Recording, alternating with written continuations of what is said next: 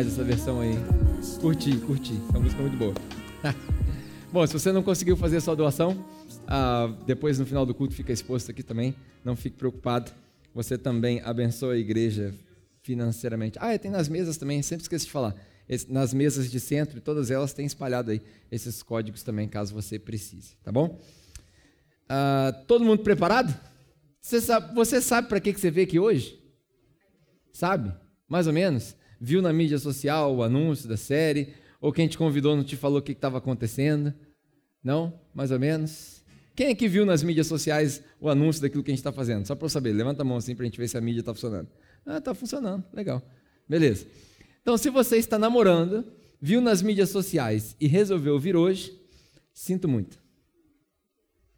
Você vai sair daqui decepcionado. Meu objetivo é terminar com o seu namoro.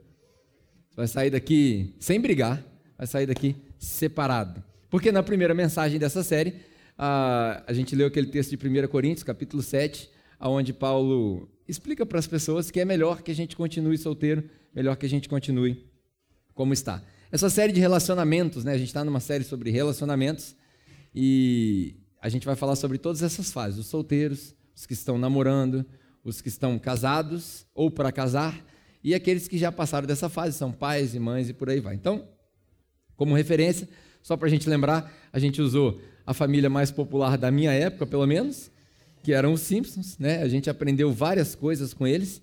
É, também é possível tirar lições bíblicas dos Simpsons, por incrível que pareça, porque todo episódio tinha uma lição de moral e tal. E se você tiver a curiosidade de voltar a assistir um ou outro episódio, você vai falar: rapaz, não é mesmo? Pedro falou que dá para tirar uma lição daqui. Enfim. E hoje, quem vai nos representar é a Alissa, porque nós vamos falar dos namorados. Dos namorados. Eu achei muito engraçado o anúncio que a gente colocou no Instagram lá, que a gente colocou assim: era um, era um quadro né, da Alissa com o pretendente dela, aí ele chama ela para sair, ela aceita sair no segundo quadro, e no terceiro ela fala assim: não, melhor não, vamos esperar para ver o que, que vai ser o episódio 2 da capela. Foi bem legal, foi bem legal. Então hoje a gente vai falar sobre os namorandos. Sabe aqueles vídeos de expectativa e realidade? Quem aqui já viu um vídeo desse, já morreu de rir com um vídeo desse? Aquela expectativa e realidade, né? Que você acha que vai sair de um jeito, e sai totalmente contrário. Né? Tipo aqueles, aqueles, aquelas coisas que passam em filmes perigosos que aparecem assim: não tente isso em casa. O namoro é isso. Não tente isso em casa. O namoro é basicamente o expectativa e realidade. Né? Como a Alissa disse ali, o namoro é a maior armadilha. Porque o que é um namoro? O que é esse termo namoro? Porque, biblicamente falando, eu estava conversando com um jovem antes de começar o culto de manhã, e ele falou assim: então, Pedro, afinal de contas, existe namoro na Bíblia ou não? E aí eu falei para ele: biblicamente falando, vou abrir um parênteses aqui, o que é uma questão complicadíssima, porque se a gente quiser ser bíblico, nós vamos ter que destruir tudo isso daqui e fazer diferente, porque a nossa igreja não é uma igreja bíblica, nossa igreja é uma igreja contemporânea, pós-moderna, porque para ser uma igreja bíblica a gente vai ter que refazer muita coisa. Então, a maioria das igrejas que você vê hoje, e eu ouso dizer que todas as igrejas que você vê hoje não são bíblicas. Não são bíblicas. Por quê? Porque a igreja que faz ceia com pão e vinho não é bíblico. Ponto final. A igreja que batiza as pessoas com água, né, que botou a pessoa lá no tanque e tirou, não é bíblico, porque batismo com água é coisa de judeu, não é para nós. Então, enfim, Dá para falar um monte de coisa aqui, eu podia te explicar, isso pode dar um monte de polêmica. Então, a maioria das igrejas não é bíblica. A gente se reúne em torno de alguns valores que a gente resolveu preservar na história cristã, e aí, por resolver preservar esses valores, a gente segue chamando essas igrejas de cristã. Na Bíblia, não tem namoro. Então, é um negócio complicado a gente falar assim, de acordo com a Bíblia, não tem namoro. Na Bíblia tem os solteiros, que Paulo, em 1 Coríntios, no capítulo 7, chama de virgens, e a Bíblia tem os viúvos que deixaram de ser casados e por aí vai, mas não tem esse espaço entre um e outro. É, na Bíblia, quando alguém, o exemplo de Maria e José, que a gente deu na primeira mensagem aqui, quando Maria e José estão prometidos uns para os outros, os direitos e deveres de casal já existem. Eles já tinham os direitos e deveres de casal um para com o outro. E aí depois eles oficializam o casal, que é outra, o casamento, que é outra pergunta da maioria dos jovens, né? Então, pode sexo antes do casamento? E aí a minha resposta é: se você conseguir, se você conseguir, pode. Por quê? Porque não existe sexo antes do casamento. Existe casamento. Casamento. Então, uma vez, foi a, o ditado, deixa eu ver se tem crianças aqui. Não, as crianças já foram todas embora. Então, vou fazer você repetir um negócio para você lembrar. Na, na primeira mensagem, eu alertei as pessoas que esse seria o mantra, a afirmação daquela mensagem. A, a, a, a frase é a seguinte: transou? Transou? Casou. Então, o que, que acontece com as pessoas que têm vários relacionamentos sexuais antes de um, uma oficialização de um casamento? Embora o casamento para nós hoje, essa oficialização no cartório é coisa nossa também. O que, que acontece? A pessoa casa com várias pessoas. E aí, na hora da união mesmo, que a gente resolve falar agora é para sempre, agora é esse daqui, a gente junta 25 do lado com 52 do outro e aquilo vira uma salada mista. Então, na medida do possível, obviamente, na medida do possível, a nossa intenção é que você aprenda que o melhor que você pode fazer é se preservar. Se preservar e aguardar aquela pessoa que você escolheu, que você conheceu, que você estudou. Né? Hoje eu recebi uma notícia interessante quando esse casal veio falar para mim: ah, a gente vai se casar, porque a nossa história ficou parada no tempo. Parece que a gente está voltando no tempo e recomeçando a história. Pronto. Resolveu, porque já se conhecem, já tem toda uma história juntos. Né? Então, ah, a ideia é essa, que você permaneça solteiro. E aí, o que, que é um namoro? Uma definição para a gente ficar com isso na mente nessa mensagem. O que, é um namoro? O namoro é o teste daquilo que não deve ser testado. Isso é um namoro. Namoro é o teste daquilo que não deve ser testado. Ah, mas eu preciso experimentar. Eu preciso testar antes para saber se eu vou gostar. Deixa eu te dar uma notícia, se você ainda não teve essa experiência, eu vou te dar uma notícia agora que vai te animar. Você não precisa experimentar sexo para saber se você vai gostar. Você vai gostar. Você vai gostar. Porque é muito bom. Sexo é muito bom. Entendeu? Então, qual que é o problema disso? Quando você gostar, você não vai querer parar. E se você não fez um compromisso, compromisso mesmo, eterno com aquela pessoa, você infelizmente vai acabar se acidentando com outras pessoas. Isso vai trazer sequelas emocionais, espirituais para você. É pior para você. Por isso que Paulo fala, eu estou falando isso para você, não é para colocar restrições em você, é para o seu próprio bem. Então o namoro é o teste daquilo que não precisa ser testado. Você vai gostar. Na hora que você encontrar a pessoa certa, você vai gostar. E aí, a semelhança da semana passada, eu separei vários fatos, várias coisas que o mundo inteiro sabe, para a gente compartilhar aqui antes. Pra gente... O nosso exercício é assim: é analisar o que todo mundo fala e depois analisar o que a Bíblia tem para dizer a respeito desse assunto. Óbvio que eu podia passar por um monte de capítulos e versículos sobre esse, esse perigo do namoro. Mas eu não vou fazer isso. Hoje, diferente da maioria das vezes, eu vou usar um versículo só. Então, se você quiser já deixar preparado aí, no seu iPhone, na sua Bíblia, seja lá onde for, Romanos capítulo 13. Romanos capítulo 13 e o versículo eu não vou te falar agora, senão vou estragar, vou dar spoiler. O versículo hoje vem só no final da mensagem. E é um versículo fantástico, você vai entender que faz todo sentido. E aí, antes disso, eu vou compartilhar com você alguns fatos, algumas estatísticas e algumas ideias, algumas estratégias para quem está namorando, se preparando para casar, porque esse é o objetivo para quem está namorando. Eu vou te dar algumas estratégias, algumas perguntas, algumas coisas para você fazer, que vai te fazer bem. De repente você está sentado aqui e fala assim: Ah, eu já estou casado, não serve para mim. Serve. Você vai ver que na hora que a gente estiver conversando, muita coisa serve para você. De repente você está assistindo online e fala, ah, eu fui chamado, eu, eu sou solteiro, não estou namorando, eu não, tenho, eu não tenho esse problema. Mas no dia que aparecer uma oportunidade, que você resolver namorar, você vai utilizar tudo isso. É um ensinamento que vai para o resto da sua vida. Então, se você gosta de anotar, vai anotando essas coisas, porque você vai precisar lembrar disso.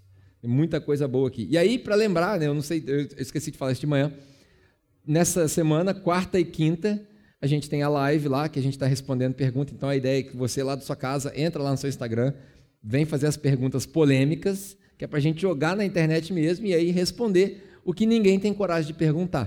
Né? Porque a maioria das pessoas não fala desses assuntos. E se a gente não falar disso na igreja, vai falar onde? Não vai falar.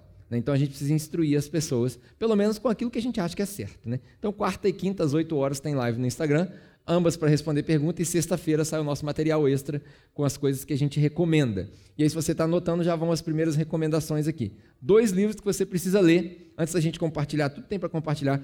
Dois livros que você precisa ler se você está namorando, se você está se preparando para casar. O primeiro deles é um livro que não tem nada de crente, mas é muito bom, porque também tem sabedoria fora da Bíblia. Amém? Também tem coisa boa para a gente aprender em outros lugares. Então, o primeiro livro chama Por que os homens fazem sexo e as mulheres fazem amor. Todo mundo precisa ler esse livro, principalmente os homens. Principalmente os homens. Os homens que estão para se casar têm uma expectativa muito romantizada do casamento. Acha que na lua de mel vai ser aquele rodeio, né? Uhul! Não vai. Não vai. Tem muita lua de mel que nem rola nada. E o homem precisa estar preparado para isso. Você vai entender por quê, eu vou falar aqui já já. Então, por que os homens fazem sexo e as mulheres fazem amor? Você vai entender um pouco do temperamento de cada um. Você vai entender por que, que o homem é micro-ondas e a mulher é forno a lenha. Pegou a analogia, não? O homem é micro-ondas. Qualquer coisa, 30 segundos, ele está pronto. Já a mulher é forno a lenha. Você tem que acender de manhã, deixar esquentar, botar mais lenha, traz um chocolate, traz uma rosa, manda uma mensagem. E corre o risco de não rolar nada à noite. Aí você posterga para o próximo dia e por aí vai. Então você vai aprender tudo isso nesse livro. E o segundo livro é o, livro chamado As Cinco Linguagens do Amor, do autor Gary Chapman. As Cinco Linguagens do Amor, onde você vai aprender como a pessoa que você vai casar recebe o amor. Porque tem gente que gosta de toque. Tem gente que gosta só de palavras de afirmação. Tem gente que gosta que você faça as coisas para ele. A Regiane vai tocar teclado, você vem aqui, põe o, o pedestal para ela, ela fica toda. Uau! Né? Acertei? Não, tá, ela não está nem prestando atenção na mensagem, cara. Ela está ela tá pensando aqui no, no casamento, tá, tá, outra coisa. Mas enfim, tem gente que gosta de ser servido quando alguém faz alguma coisa para ela. Tem gente que gosta de toque, de ficar perto. Tem gente que gosta de tempo de qualidade. Minha esposa. Minha esposa, o negócio dela é tempo de qualidade. Esses dias ela mandou um GIF para mim, com dois bonequinhos, falou: Estou amando as nossas noites. Eu falei: Pô, tô arrebentando, né, moleque? Mas era só Netflix. Só Netflix, tá rolando nada. Eu falei: Pô, vamos acelerar essa noite aí, né, para ver o que, que, vai dar. Micro-ondas, forno a lenha, né? Então, você vai entender nesses dois livros esse recurso aí. E aí eu quero compartilhar algumas coisas com você para ser bem rápido, bem objetivo, se você quiser anotar. A primeira delas é o seguinte: vai aqui a notícia para quem está namorando, para você se preparar. 53% dos casamentos termina em divórcio em menos de três anos. 53%. Da onde você tirou essa estatística, Pedro? Essa eu não inventei. Essas foram várias pesquisas feitas e a... é porque eu invento várias, né? Pastor inventa estatística pra caramba. Quando ele fala assim, sete em cada dez pessoas, tu mentira, tu balela. Né? Mas essa aqui eu estudei, tem, tem estatística para isso. Mais da metade dos casamentos terminam em divórcio em menos de três anos. Por quê? Porque as pessoas, quando elas se casam, elas não leem um contrato. Olha só, quando você vai comprar uma casa, por exemplo, tem um contrato do banco, contrato do comprador, tem advogado, tem um monte de coisa, você tem que ler as cláusulas, é chato pra caramba. Quando você vai comprar um carro, tem um contrato do financiamento, tem IPVA, tem que passar documento, tem um monte de coisa para garantir que você sabe o que está fazendo. Você já viu alguém fazer isso no casamento? Não faz. Porque a gente está apaixonado. Né? E aí, de acordo com a mensagem da semana passada, eu falei para vocês: a paixão demora de 18 a 24 meses. O amor começa quando a paixão acaba. Então a gente precisa aprender. Ah, quanto tempo eu preciso namorar para casar? Não tem uma, um tempo certo. Mas é bom que passe pelo menos dois anos. E que não demore dez anos. Né? Mas para você sair desse período da paixão e ter certeza daquilo que você está fazendo. As pessoas não leem um contrato. Deveria ter um contrato específico falando: você vai entrar no casamento, seu dever é esse. Pá, pá, pá, pá, pá. Suas obrigações são essas. E os seus direitos são esses. Na verdade, para o cristão tem. E é muito simples esse contrato. Efésios capítulo 5. De manhã eu nem li esse texto aqui, mas eu posso citar ele de, de memória para você. Efésios capítulo 5, quando fala dos esposos e das esposas, diz o seguinte: Ambos devem se submeter uns aos outros. Submetam-se uns aos outros em amor. A esposa deve respeitar o marido como a igreja respeita Cristo. E o marido deve se sujeitar e se submeter à esposa a ponto de morrer por ela como Cristo morreu pela igreja, para apresentá-la pura, santa e sem mácula. Aí Paulo fala: Eu falo em mistérios porque eu falo da relação de Jesus e a igreja. Mas ele também usa o casamento como exemplo. Conclusão: cláusula contratual máxima do casamento. A esposa respeita o marido, porque o marido morre pela esposa. Então, na, nas séries, quando a gente fala de relacionamento aqui, eu já falei isso várias vezes, isso é grave, mas eu vou repetir com muita cautela. Todo homem, todo homem que admite um divórcio, ele deve pensar antes em suicídio, para depois pensar em divórcio. Estou encorajando alguém a se suicidar? Não, de maneira nenhuma. Mas se for para seguir a cláusula contratual bíblica que Paulo defende em Efésios, o homem deve se entregar pela esposa como Cristo se entregou pela igreja. Ah, mas a minha esposa não respeita. Quem falou para você que a igreja respeitava Jesus quando ele se entregou? Não respeitava. De fato, se você voltar em Romanos capítulo 5, você vê que Deus entregou o seu filho para morrer por nós, enquanto ainda nós éramos pecadores, inimigos de Deus. Esse é o nosso papel como maridos. Então, maridos, namorados, pensem bem se você está disposto a morrer por ela. Você não é obrigado a morrer por ninguém nessa face da terra, só pela sua esposa. Se o cara que você está namorando, meninas, se o cara que você está namorando mal abre a porta para você hoje, você pode ter certeza que ele não vai morrer por você. E aí você vai ter problemas no casamento. Outra coisa interessante, né? O casamento ele não é uma aventura. O casamento é uma aliança. Tem uma razão lógica que o símbolo da aliança é um círculo. É uma razão lógica. É porque ela não tem esquinas, ela não tem começo nem fim. Ninguém consegue me dizer onde começa essa aliança. Porque teoricamente é para ela ser eterna, inquebrável. Isso é o casamento. Casamento não é uma aventura que você cansou, você sai. Casamento é uma aliança, é um contrato. Outra coisa interessante, o, que, o material de uma boa namorada não é o material de uma boa esposa, necessariamente. Por exemplo, ah, para os meninos, né, principalmente na época de adolescentes e jovens, os meninos vão sair, vão para o baile e tal, e aí lá tem uma concorrência. Quem, quem beija mais, quem pega mais. É uma porqueira danada isso, você pensar para raciocinar. Só uma porqueira danada, uma troca de bactérias de cinco, seis pessoas. Mas quando a gente é jovem, a gente faz besteira, certo ou não? Eu sei que eu fiz, e se você falar que não fez, é porque ou você cresceu na igreja ou você é mentiroso. Porque na igreja também tem essas coisas.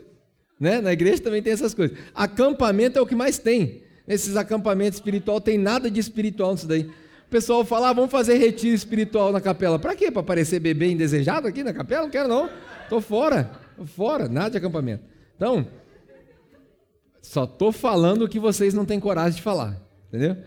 Não é verdade? Então, assim, é... que eu estava falando mesmo? Ah, é. Material uma boa namorada. Aí o cara vai, ah, eu peguei cinco no baile e tal, blá, blá, blá. E aí ele sai com aquela concorrência, ah, eu peguei a menina mais bonita do baile, modelo, pá. Quando você, entre aspas, quer tirar sua onda porque você pegou a mais bonita, isso é legal. Você é jovem, está tirando onda com todo mundo, está fazendo ela de objeto, é seu troféu, você é imbecil mesmo, então está tudo certo. Mas isso é o que está acontecendo ali naquele momento. Agora, na hora que você casa com aquela pessoa, aquela menina que gosta de andar com shortinho curtinho, com decote, que gosta de provocar os outros, que gosta de ir em ambientes onde você agora já não quer mais ir porque agora você está casado, porque agora você não quer ninguém mexendo com a tua esposa, já não é mais tão divertido assim. Um outro exemplo fantástico é quando a menina é, namora com um músico que é famoso. O cara é famoso na cidade, faz vários shows, vários concertos e tal. Aqui na capela a gente tem vários músicos. Isso é legal. O pessoal, ah, tirar onda. Pô, o vocalista é meu namorado, o guitarrista é meu namorado. Aí a banda cresce, fica famosa, começa a fazer tour pelo Brasil. E aí você precisa ficar em casa com as crianças, amamentando, porque agora é filho novo. E ele está fazendo tour pelo Brasil, no ônibus. E aí cheio de mulher, cheio de bebida, já não é mais tão divertido assim. O material de um bom namorado não é necessariamente o material de uma boa esposa. Você precisa analisar isso antes. Ah, outra coisa interessante é que você precisa está preparado para as brigas. Preparado para as brigas. Porque quem fala assim, eu vou casar com ela e tal, você tem que ver, cara, nosso namoro a gente nunca briga. ou falta paixão ali, ou vocês são mentirosos. Porque todo mundo briga. E se você não briga, é porque você é indiferente. A indiferença é pior do que a discórdia. Entendeu? Então, quando a gente briga, é porque você quer mostrar que seu ponto de vista é necessário que seja entendido. Então, esse negócio de, ah, a gente nunca briga. É, não vai dar certo, porque na hora que vocês brigarem, vocês não sabem brigar. A gente precisa aprender a brigar. Uma das principais habilidades de um casal saudável é saber brigar. Saber limites. Saber onde são as barreiras. Até onde vai. Antes de você casar, meninas, você precisa falar para ele: você só pode ir até aqui comigo. Passou daqui, ó, já era. Naline me avisou bem quando a gente namorava. A gente teve seis meses de namoro. Ela falou para mim o seguinte: se você pisar na bola comigo, eu tenho várias estratégias: caco de vidro na comida, óleo quente no ouvido quando você está dormindo.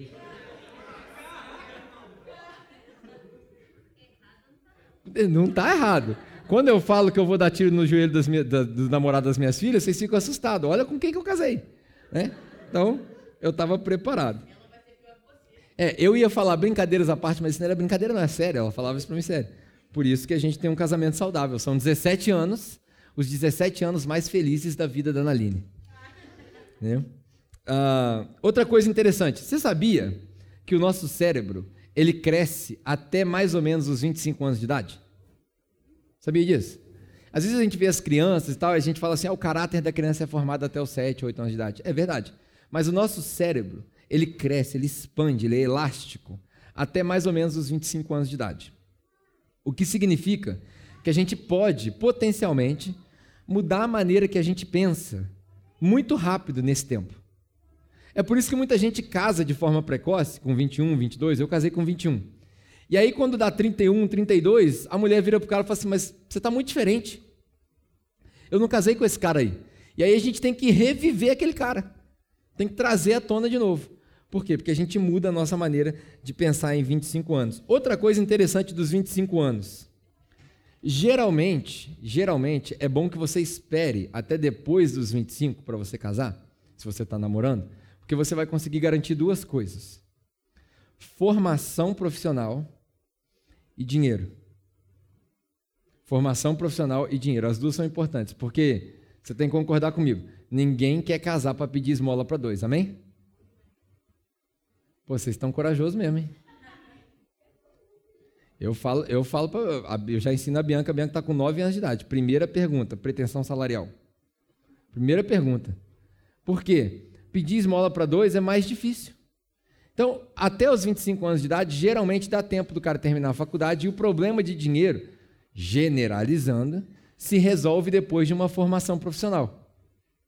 É óbvio que no, no, no cenário que a gente se encontra hoje em dia, nem sempre isso é verdade, mas generalizando é assim que funciona. Então, a primeira meta do casal, se você gosta de anotar, vai aqui uma coisa para você anotar. Primeira meta do casal que está namorando. Qual é a primeira meta que eu preciso atingir para poder casar? idade. 25 anos pelo menos. Né? Ah, mas isso é, é, é extremo? Não, de repente você pode casar mais cedo, de repente você está bem resolvido. Mas dê-se um tempo para você ver se é isso que você quer de verdade. Mais uma frase interessante para você anotar. Está fazendo sentido o que eu estou falando? Não estou falando besteira? Tem gente que está pensando assim, pô, você vai falar de Bíblia? Não? Vou, calma. É porque aqui geralmente a gente lê um capítulo inteiro da Bíblia e tal, mas hoje eu separei um versículo para o final, porque eu tive essa, eu tive essa conversa e eu vou confessar para você.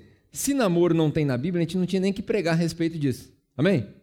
Você consegue entender isso? Não tinha nem que pregar a respeito disso. Mas como a gente vive dois mil anos depois do texto que foi escrito, e a gente precisa é, conversar a respeito disso, porque todo mundo passa por essa fase, então eu achei por bem fazer isso. Mas são várias coisas que, que eu aprendi com a vida e que eu acho justo compartilhar contigo, e depois a gente vai contrastar isso com o versículo bíblico.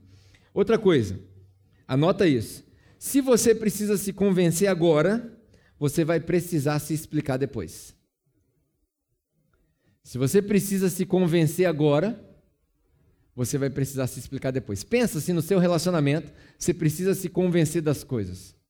Ah, ele é assim, mas ele vai melhorar. Não vai. Não vai. Ah, eu estou namorando com ele, ele não é crente ainda, mas Jesus vai converter ele. Meu conselho para você: pula fora. Deixa Jesus converter e quando ele converter, se for de Deus, ele volta. Não tenta fazer o papel de Deus, não. Pula fora. Ah, mas não pode casar com ninguém? Claro que pode. Risco todo seu. Porque vai ter implicações no seu casamento. Vai ter implicações no seu relacionamento. Ah, ele gritou comigo, ele foi grosso comigo, mas foi só uma vez. Vai acontecer de novo. Se ele levantou a voz para você, ele vai levantar a voz, vai levantar a mão e ele vai te bater. Porque o homem que levanta a voz para gritar com uma mulher é cafajeste, não vale nada. Não vale nada.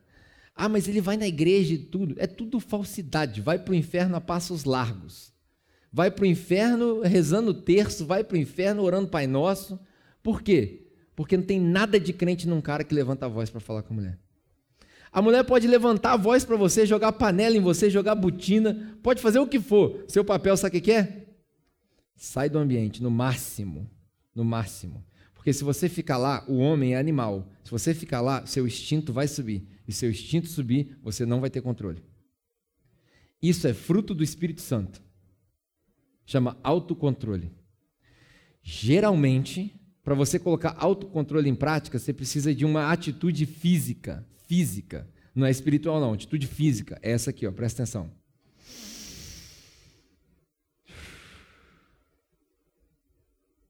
Ninguém consegue autocontrole assim, ó. Autocontrole é assim, ó.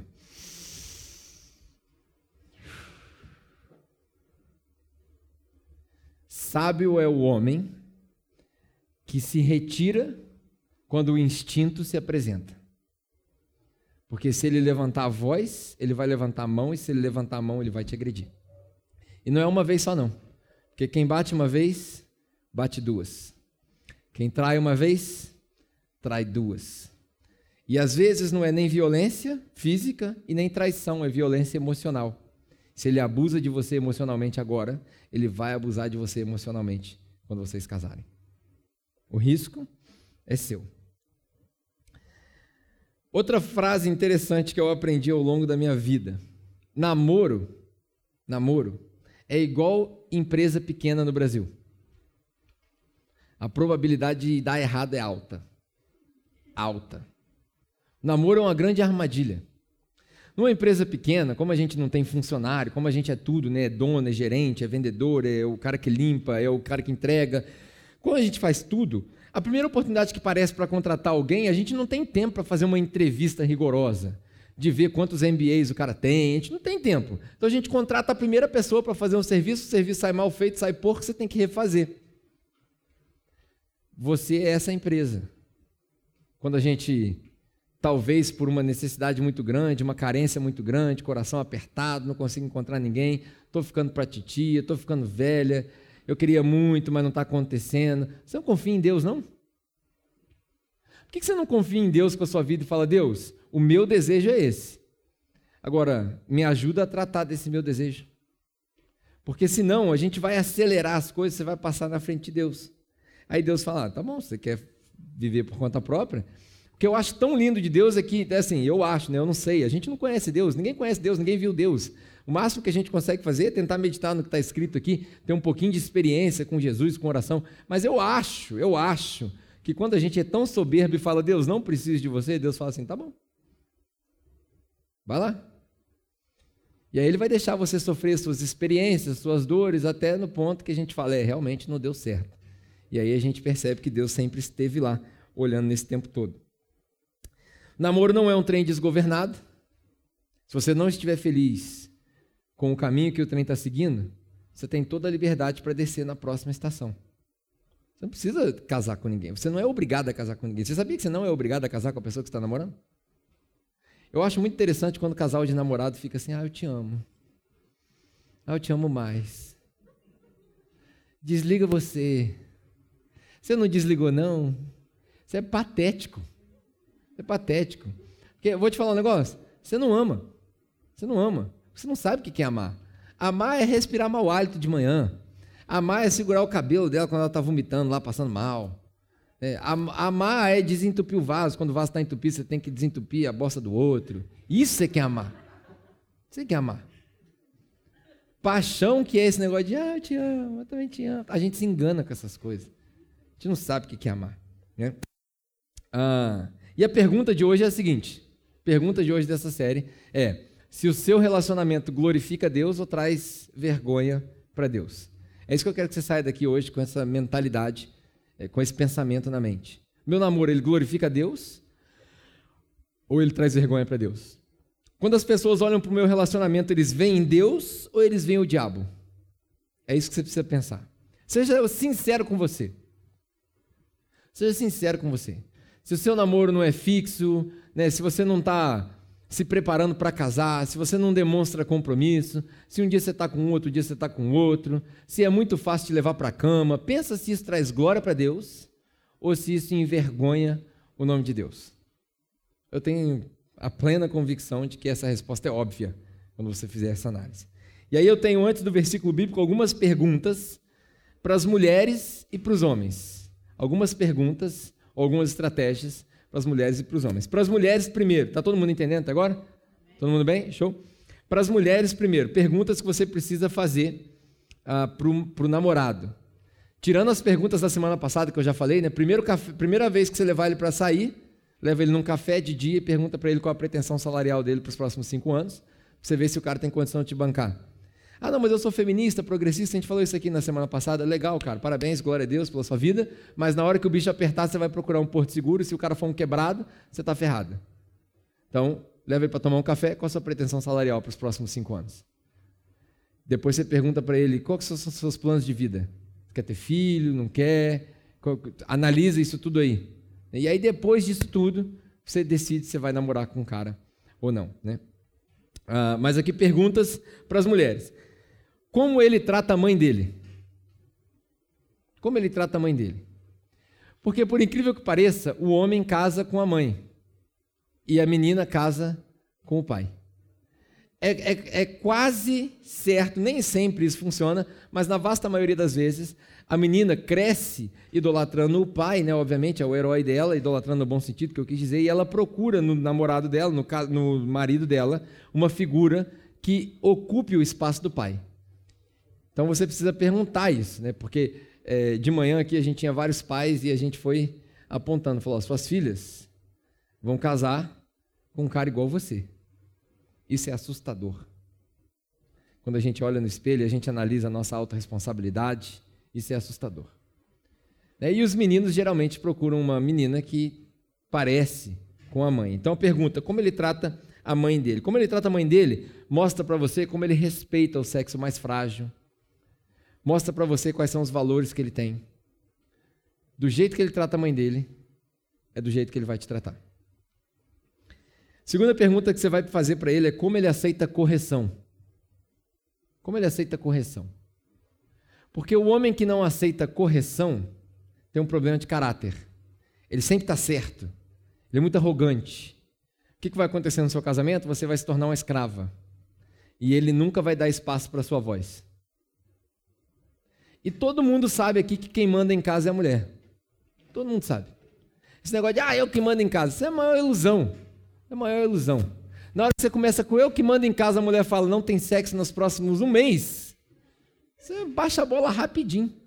Não, tudo que você quiser, filho. O que você quiser eu faço. Deito no chão para você passar. Então quem manda em casa mesmo é a mulher. Então pergunta para ele como ele trata a mãe dele, como ele trata o pai dele. Como ele trata esses dois vai mostrar para você o senso de responsabilidade que ele tem. Principalmente se eles já forem de idade, se eles precisarem de cuidados. É porque a gente não se prepara para isso. Mas muitas das vezes a gente casa e depois do casamento pode acontecer um acidente. E aí você precisa de cuidados por um tempo. Você vai saber como é que ele vai te tratar. Agora para os homens. É, as, como eu sou pai de menina, eu sou, eu sou muito incisivo com as meninas. Mas para os homens, eu, eu tenho várias coisas que são pesadas, então vou passar rápido por isso aqui. Primeiro, você precisa pensar no seu futuro com ela e não nas suas fantasias com ela. O tempo todo que você passar namorando, você precisa pensar no seu futuro com ela e não nas suas fantasias. Se você passa o tempo todo que você está com ela imaginando como que ela vai ficar na cama, na posição X, Y, Z e tal, isso é coisa para o casamento. Você precisa pensar no seu futuro com ela. Onde nós vamos morar, qual é o nosso futuro, quantos filhos nós vamos ter, qual é o legado que eu vou deixar na terra. Esse planeta vai ficar melhor por causa dos meus filhos e como eu vou criá-los com a minha esposa. Isso é um legado. Esse é o futuro que você precisa criar. Nós vamos abrir uma empresa junto, nós não vamos abrir empresa, ela é professora, eu vou dar suporte para ela, eu não vou, enfim. Pensa no seu futuro e não nas suas fantasias. Segundo, antes de procurar uma parceira, você precisa largar a pornografia. Antes de procurar uma parceira, você precisa largar a pornografia. Por quê? Porque senão você vai projetar nela todas as imbecilidades que você viu na tela da pornografia. Porque eu já falei isso aqui várias vezes e eu não vou nem entrar na, na questão do pecado sexual. Todo mundo sabe que aquilo ali é errado. Quando alguém fala assim, ah, eu sou viciado em pornografia, eu já dei a dica já. Pega um porta-retrato da sua mãe e põe do seu lado. Nunca mais você vai conseguir assistir pornografia. Mesmo que seja um negócio que você esteja viciado, na hora que você fosse. Ah, não vai dar. Para o homem, posso ser sincero, posso falar uma parada assim, é, português aberto. Não tem tesão para isso, cara. Brocha na hora, mesmo que o cara seja psicopata. Aí é outra história, aí precisa de tratamento.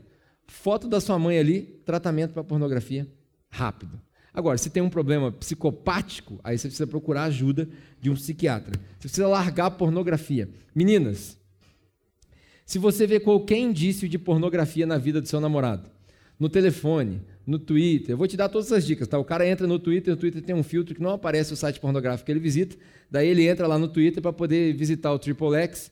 Então você entra no Twitter dele e vê se tem lá Triple X na pesquisa. E os meninos costumam deletar a pesquisa para não aparecer. Então você tem que pegar o telefone dele na hora que ele não tiver deletado. Vai para cima. Porque se você casar com um cara que é viciado em pornografia, sabe o que ele vai fazer? Ele vai te humilhar. Você não vai ser a parceira dele, você vai ser a boneca dele. Você vai se sentir humilhada o resto da sua vida. E você não merece ser humilhada, porque você é filha de Deus, filha do Deus vivo, filha do Criador. Você é a maior preciosidade que ele criou. Você não merece isso. Então, livre-se da pornografia antes que ela se infiltre no seu casamento. É uma dica para as meninas mesmo. Se você descobriu que o cara tem qualquer vestígio de pornografia, você interna ele, e quando ele sair de lá curado, e pornografia é igual ao alcoolismo, tá? Nunca cura, é um dia de cada vez, todo dia. Se ele não deixar você ter acesso a todas as senhas dele, você não casa com ele. Porque você vai passar apertado. Você vai ter problema. Outra coisa, outra coisa para os homens. Você precisa ser o homem que ela gostaria de ter. Presta bem atenção que eu estou te falando, homens. Você precisa ser o homem que ela gostaria de ter. Ah, mas ela tem que me aceitar do jeito que eu sou. Por isso que você não pega ninguém. Porque ninguém gosta do jeito que você é. E aí, ah, não, mas isso aí eu vou fingir minha personalidade. Não. Porque o homem que não está disposto a se moldar não está preparado para se casar. Pegou? O homem que não está disposto a se moldar, a mulher é mais fácil. E eu não estou falando isso de um ponto de vista machista, não. Geralmente a mulher ela, ela tem mais paciência, ela tem mais compaixão, ela se adapta mais fácil. O homem não, o homem é bruto. Então o homem que não está disposto a se moldar, ele não está preparado para casar. Porque na hora que casa é que você conhece de verdade. Se você não se moldar, se você for inflexível, seu casamento não vai para frente. Então, se ele não estiver disposto a se moldar, a ser o homem que você gostaria de ter, não case com ele. Homens, homens, prestem bastante atenção. Quanto mais pressão você põe nela para ela transar com você antes do casamento, mais prostituta você está chamando ela. Quanto mais você força a barra, mais prostituição você traz para dentro do seu relacionamento. E aí posso dizer um negócio? Na hora que você resolver casar com ela, para que, que você vai casar? Presta bem atenção. O que você tem de mais íntimo, de mais precioso, e eu sei que isso parece careta, quadrado, antiquado, e é mesmo, porque Jesus é assim. Porque o sexo é um presente muito bom, preparado para o casamento. E se você, menina, mulher, entrega, ah, mas eu já tenho 25, 30, já tive as minhas experiências sexuais, já casei, já divorciei. Cara, presta bem atenção no que eu estou te falando. De hoje para trás, Deus olha para Jesus. De hoje para frente, Ele vai olhar para você, porque agora você tem consciência. Então, pô, vou me preparar para casar? Faz um esforço. Você vai cair? Vai, eu sei que vai cair, mas faz um esforço. Não leva a vida levianamente, fala assim, ah, que se dane mesmo, que se exploda, vou transar mesmo. Não faça isso, cara. Porque você vai levar uma cicatriz para dentro do seu casamento, dos seus relacionamentos, que vai te machucar. Vai te machucar. Então segura a onda. Segura a onda. Faz o que Paulo fala. Não consegue se conter? Casa. Dá para conter? Não casa. É assim que funciona. A pureza não é um obstáculo. A pureza é um investimento. Se você investir na pureza agora, você vai colher frutos lá na frente. E por último, homens, preste bastante atenção no que eu vou te falar. Homens, você precisa casar com alguém que te respeita e não com alguém que te idolatra. Porque uma vez que você é idolatrado, você se torna ídolo, Deus. E Deus faz com aqueles que o idolatram aquilo que ele quer. Ídolo faz com aqueles que o idolatram aquilo que ele quer. Então você, homem, não pode se permitir casar com alguém que te idolatra. Eu tive alguns amigos, né, um casal em particular me vem à memória, que a mulher idolatrava o cara, tudo ele era bom demais. Nossa, meu marido é bom demais. Meu marido é um, meu marido é fantástico. E pá, pá, tudo ele era bom. Dava até raiva. Eu falei, pô, esse cara deve ser o Superman. Não é possível. Tudo ele era bom. Jogava futebol demais, também jogava basquete demais, também o cara tocava 28 instrumentos, era. Pô, o cara fazia tudo. É, é, é, como é que é o nome desse cara mesmo? Esse cara, ele não é, ele não é terrestre. Ele não é daqui, esse cara aí. Eu já vi já, o cara constrói as coisas com as próprias mãos e cozinha, e, e ainda é bonito o desgraçado ainda. Então, esse cara não é daqui. Esse cara não é daqui, tá? Mulheres, não procurem esse cara. Esse cara aí é uma fantasia. Mas tudo isso que eu estou falando é só um pouquinho de inveja, tá, gente? Faz parte. Mas, enfim. É... Não caso com alguém que te idolatra. Caso com alguém que te respeita. Alguém que, que vê as suas qualidades. Né? E aí, para a gente terminar, né? para os homens e, e mulheres. Não cruze linhas que você não consegue descruzar. Não cruze linhas que você não consegue descruzar. Uma vez que você cruzou aquela linha, não dá para voltar mais. Então, não cruze essas linhas. Resista o máximo que você puder. Aprenda a desenvolver sistemas para não precisar confiar nos instintos. Enquanto você está namorando, você precisa decidir com seu namorado qual é o sistema que nós vamos criar para tomar decisões, para criar os nossos filhos. Na criação de filhos, por exemplo, vou falar sobre isso na última mensagem dessa série. Tem várias vezes que os casais entram em conflito porque querem criar de maneiras diferentes. Você precisa decidir isso enquanto você está namorando, porque quando nasceu a criança aí já é muito tarde. Não pode ser rato de laboratório, você tem que estar tá com a tese pronta. Porque senão você estraga a mente da criança. O pai fala que pode, a mãe fala que não pode. Além de você demonstrar para eles um casamento instável, você vai colocar na cabeça dele que o, o casamento é aquilo ali, aquela bagunça mental, aquilo causa um distúrbio na criança. Os psicólogos sabem o quão perigoso é um lar instável para as crianças. Então, desenvolva sistemas para você não precisar confiar nos seus instintos. Porque instinto sem experiência é receita de catástrofe. Instinto sem experiência é receita de catástrofe. A única pessoa que pode confiar no seu instinto é a pessoa que tem 60, 70 anos de idade que ela já passou várias experiências. Ela fala assim: ah, Eu sei o que isso aí vai dar. Agora, com 30, você não sabe o que vai dar. Você precisa de experiências para é, validar o seu instinto. E aí, a última coisa que eu vou falar antes do nosso versículo bíblico é isso daqui: é a fórmula do casamento perfeito. Preste atenção nessa fórmula que ela é muito complicada. Todo mundo consegue enxergar? Está todo mundo enxergando aqui? Então vamos lá, vamos ver se vocês conseguirem entender. 1 mais 1 é igual? É, vocês não entenderam. Vamos lá. Eu falei que a fórmula era complicada. Falei.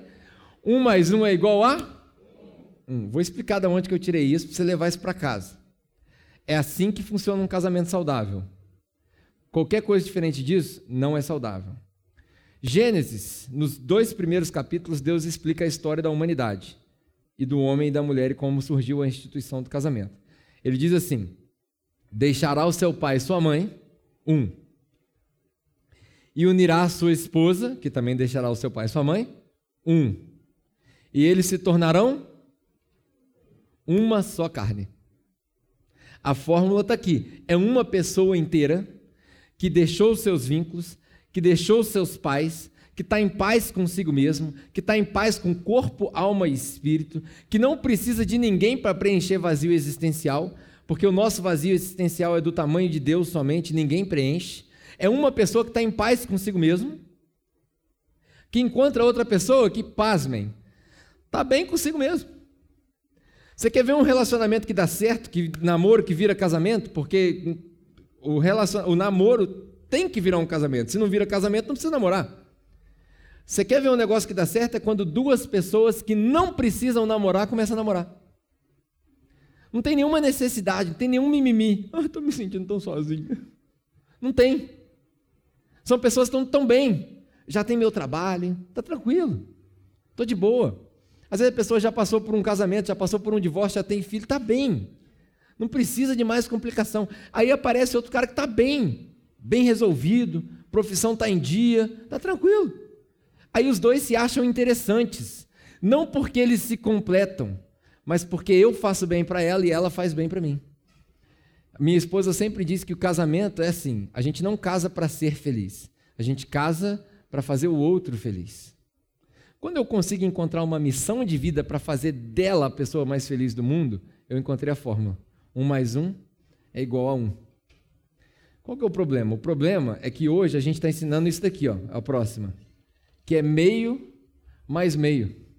Eu sou uma pessoa mal resolvida, cheio de problemas psicológicos, mal financeiramente, não estou em paz comigo mesmo, me detesto, e aí eu acho um cara que, modéstia à parte, o homem é mestre em fazer isso, ele descobre as suas fraquezas e ele fica ali, ó, só fazendo cosquinha no seu ego.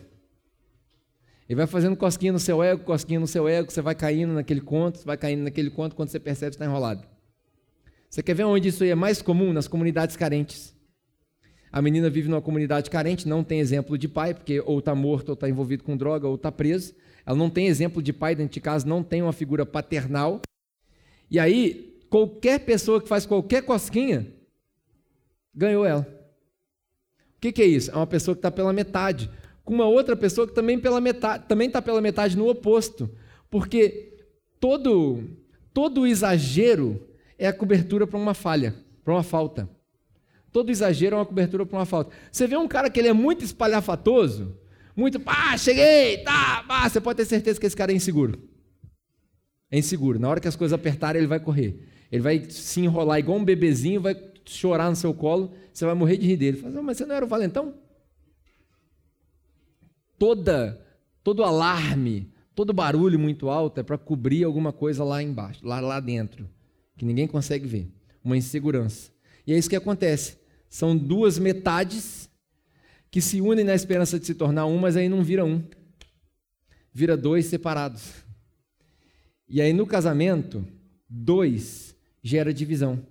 No casamento não, você sabia que no casamento não tem, no casamento não tem pesquisa de opinião. O que você acha? O que eu acho? Não, casamento tem unanimidade. Casamento não tem maioria. Quando você casa com a pessoa e tem filhos, a gente fala assim: ah, vamos decidir se a gente vai comprar uma casa ou não. Você tem dois filhos. Aí você chega para o filho, e aí, vocês gostaram da casa? Que é a maior burrice também perguntar se o filho quer, eh, gostou da casa. Né? Seu filho sabe de nada. Seu filho sabe de nada, ele não tem que gostar de casa. Né? Os pais hoje, eu estou pulando, pulando sério aqui, mas eu acho mais engraçado: os pais levam a criança na escola para dar uma volta na escola e perguntam para ela se ela gostou da escola. Seu filho não tem que gostar da escola, você que tem que analisar a escola para ver se ele vai estudar lá ou não. Seu filho gostar da escola não, não interessa. Ah, não gosta da professora, se vira, compadre. Ué, não, não, não faz sentido o que a gente está fazendo com a nossa sociedade. E aí a gente faz aquilo ali, ó. Junta duas metades e não dá nada, gera divisão. Depois de tudo isso sido dito, aqui vem o nosso versículo que hoje, diferente da maioria das vezes que a gente se aprofunda, que a gente estuda, a minha ideia é falar tudo isso para você, para você falar assim, é, faz sentido. Pelo menos metade do que você falou eu, eu concordo, faz sentido.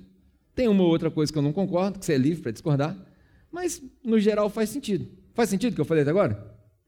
Então agora eu quero ler para você o versículo que vai para os solteiros e para os que estão namorando, que é, de acordo com a lenda, é o versículo que acordou Santo Agostinho para o Evangelho. Santo Agostinho parece que despertou para o Evangelho de Jesus Cristo lendo esse versículo. Diz a lenda que ele tinha problemas com pecados sexuais, pecados de imoralidade sexual, e lendo esse capítulo, principalmente chegando no final, que é quando a gente chega nesse versículo, ele chega à conclusão de que ele podia se converter e de que os pecados imorais sexuais dele podiam servir como uma semente para o Evangelho. Lendo esse capítulo, né, na verdade, Agostinho diz que Agostinho se converteu lendo a carta aos Romanos, mas especificamente nessa parte, ele chega à conclusão de que Deus é tão bom, tão bom, tão bom que podia converter até um cara igual Agostinho. Olha que coisa louca. Tem gente que fala assim para mim: você acredita que o fulano de tal vai para o céu? Aí a minha resposta é: até os crentes vão para o céu. Então, tudo é possível para aquele que crê. Né?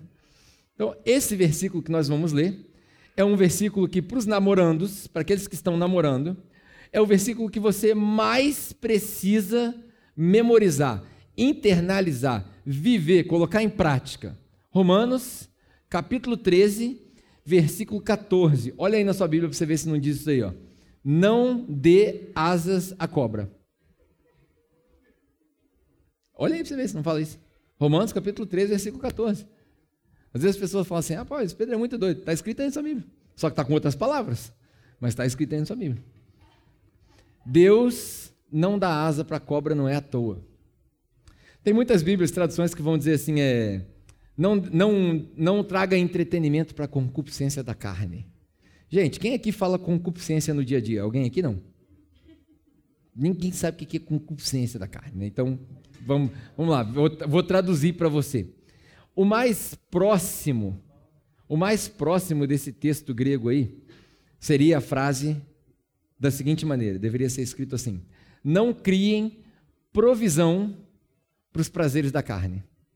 O que é provisão? Quando a gente fala assim, Deus é o meu provedor. O que é provisão? É quando eu confio que Deus vai trazer aquilo que eu preciso. Amém? Provisão é quando eu confio que Deus vai trazer aquilo que eu precisa. O que a carne precisa? Satisfazer os meus desejos. Se você voltar no capítulo 13 aí, você vai ver. Desejos sexuais, imoralidade sexual, está tudo escrito aí. Essa é a conclusão do capítulo. Então a carne constantemente precisa de ser satisfeita. E aí Paulo escreve nessa carta aos Romanos dizendo o seguinte: não criem provisão para os prazeres da carne. Você sabe qual é o ambiente mais propício para a provisão de prazer de carne? Namoro. Namoro. Porque no casamento, quando eu estou falando de desejo de carne aqui, eu estou falando de desejo sexual. No casamento, aí você não está satisfazendo carne. Acredite ou não, você está glorificando a Deus. Quando você tem relações íntimas. Por mais estranho que se pareça, é lógico que é bom e tem todo o nosso prazer, o hormônio que libera mas aquilo é um ato de glorificação a Deus. Deus criou o sexo para você. Agora, quando você não está num relacionamento que a gente chama de casamento hoje, depois de toda, todos os consensos societais que a gente criou, quando é um relacionamento promíscuo, aí você está satisfazendo a carne. É curioso que muitas coisas que a gente faz, elas podem servir de bênção e maldição ao mesmo tempo. Vai depender de quem pratica, como pratica, onde pratica e por que pratica. Os motivos. Quando Paulo escreve isso e quando Agostinho lê e a gente interpreta, não dá asa para cobra, o que a gente quer dizer é o seguinte: viva sua vida privada em público enquanto você está namorando. Traduzindo para ficar mais fácil, não fica sozinha com o cara. Porque se você ficar sozinha com o cara, vai acontecer. E se acontecer, Deus vai te mandar para o inferno? Não acredito que é isso que vai acontecer. Mas eu também leio na Bíblia que a imoralidade sexual é um negócio que bloqueia a entrada de muita gente no céu. Como é que a gente concilia as duas coisas? Não sei. Aí você vem estudar aqui sábado, estudar teologia e descobrir como é que você faz para botar isso aí na sua mente, porque eu particularmente não sei. Na via das por via das dúvidas, por segurança, é melhor você se preservar. Se você está namorando, obviamente. Se você está casado, mano, tá liberado. Agora, se você está namorando, segura sua onda, segura seu instinto, se preserva. É a melhor coisa que você faz. A nossa ideia de hoje, como eu falei no começo, o namoro ele precisa ser espiritual e o namoro espiritual ele conduz para Deus. O seu namoro te aproxima ou te afasta de Deus? Essa é a pergunta que você vai levar para sua casa hoje. Meu namoro ele me aproxima ou ele me afasta? Baseado nessa resposta, você já sabe o curso da vida que você precisa tomar. Amém? Vamos orar? Principalmente por aqueles que estão namorando, se você já está casado, de repente você está solteiro e a mensagem da semana passada foi para você, concentre os seus pensamentos aí nos casais da nossa igreja que estão namorando, para que a gente possa os abençoar. Pai, nós te agradecemos por essa noite, pela oportunidade que a gente tem de expandir um pouco da Sua palavra. E por mais que a gente tenha ficado muito pouco tempo nesse versículo, a minha oração é que a gente vá para casa e leia, releia, medite, pense a respeito do que significa entreter os prazeres da carne. A minha oração é para que cada pessoa aqui que ainda não é casada, mesmo os que estão se preparando para casar, possam ser convertidos por essa mensagem, por esse texto, por esse pequeno versículo de Paulo. Para que eles tenham cuidado, para que eles não caiam, para que eles se preservem, para que eles criem uma, uma estrutura de suporte para que eles alcancem um casamento saudável. A nossa oração é, obviamente, uma oração de bênção, para que eles sejam abençoados, para que o casamento deles demonstre a glória, a glória do Senhor, para que as pessoas olhem para eles e, e glorifiquem a Deus. Então nós pedimos ao Pai que o Senhor converta aqueles que precisam ser convertidos, conforta os que precisam ser confortados, dá livramento para aqueles que estão em relacionamentos ruins, e prepara aqueles que vão se casar para que nós possamos celebrar com eles também. Obrigado, Pai, pela Sua palavra, por esse tempo juntos, pela nossa comunhão, por aquilo que Jesus fez na cruz por nós. Se há alguém no nosso meio que não conhece Jesus ainda como Salvador, Pai, a nossa oração é que o Senhor se apresente para eles e que, talvez durante essa noite, ao longo dessa semana, eles se decidam por caminhar contigo. Nossa oração é sempre de gratidão. Muito obrigado, Pai. Em nome de Jesus. Amém. Amém. Bom, espero que você tenha curtido essa mensagem também. Espero que você tenha absorvido bastante coisa. Deus te abençoe. Tenha uma ótima semana e até a próxima oportunidade, se Deus quiser.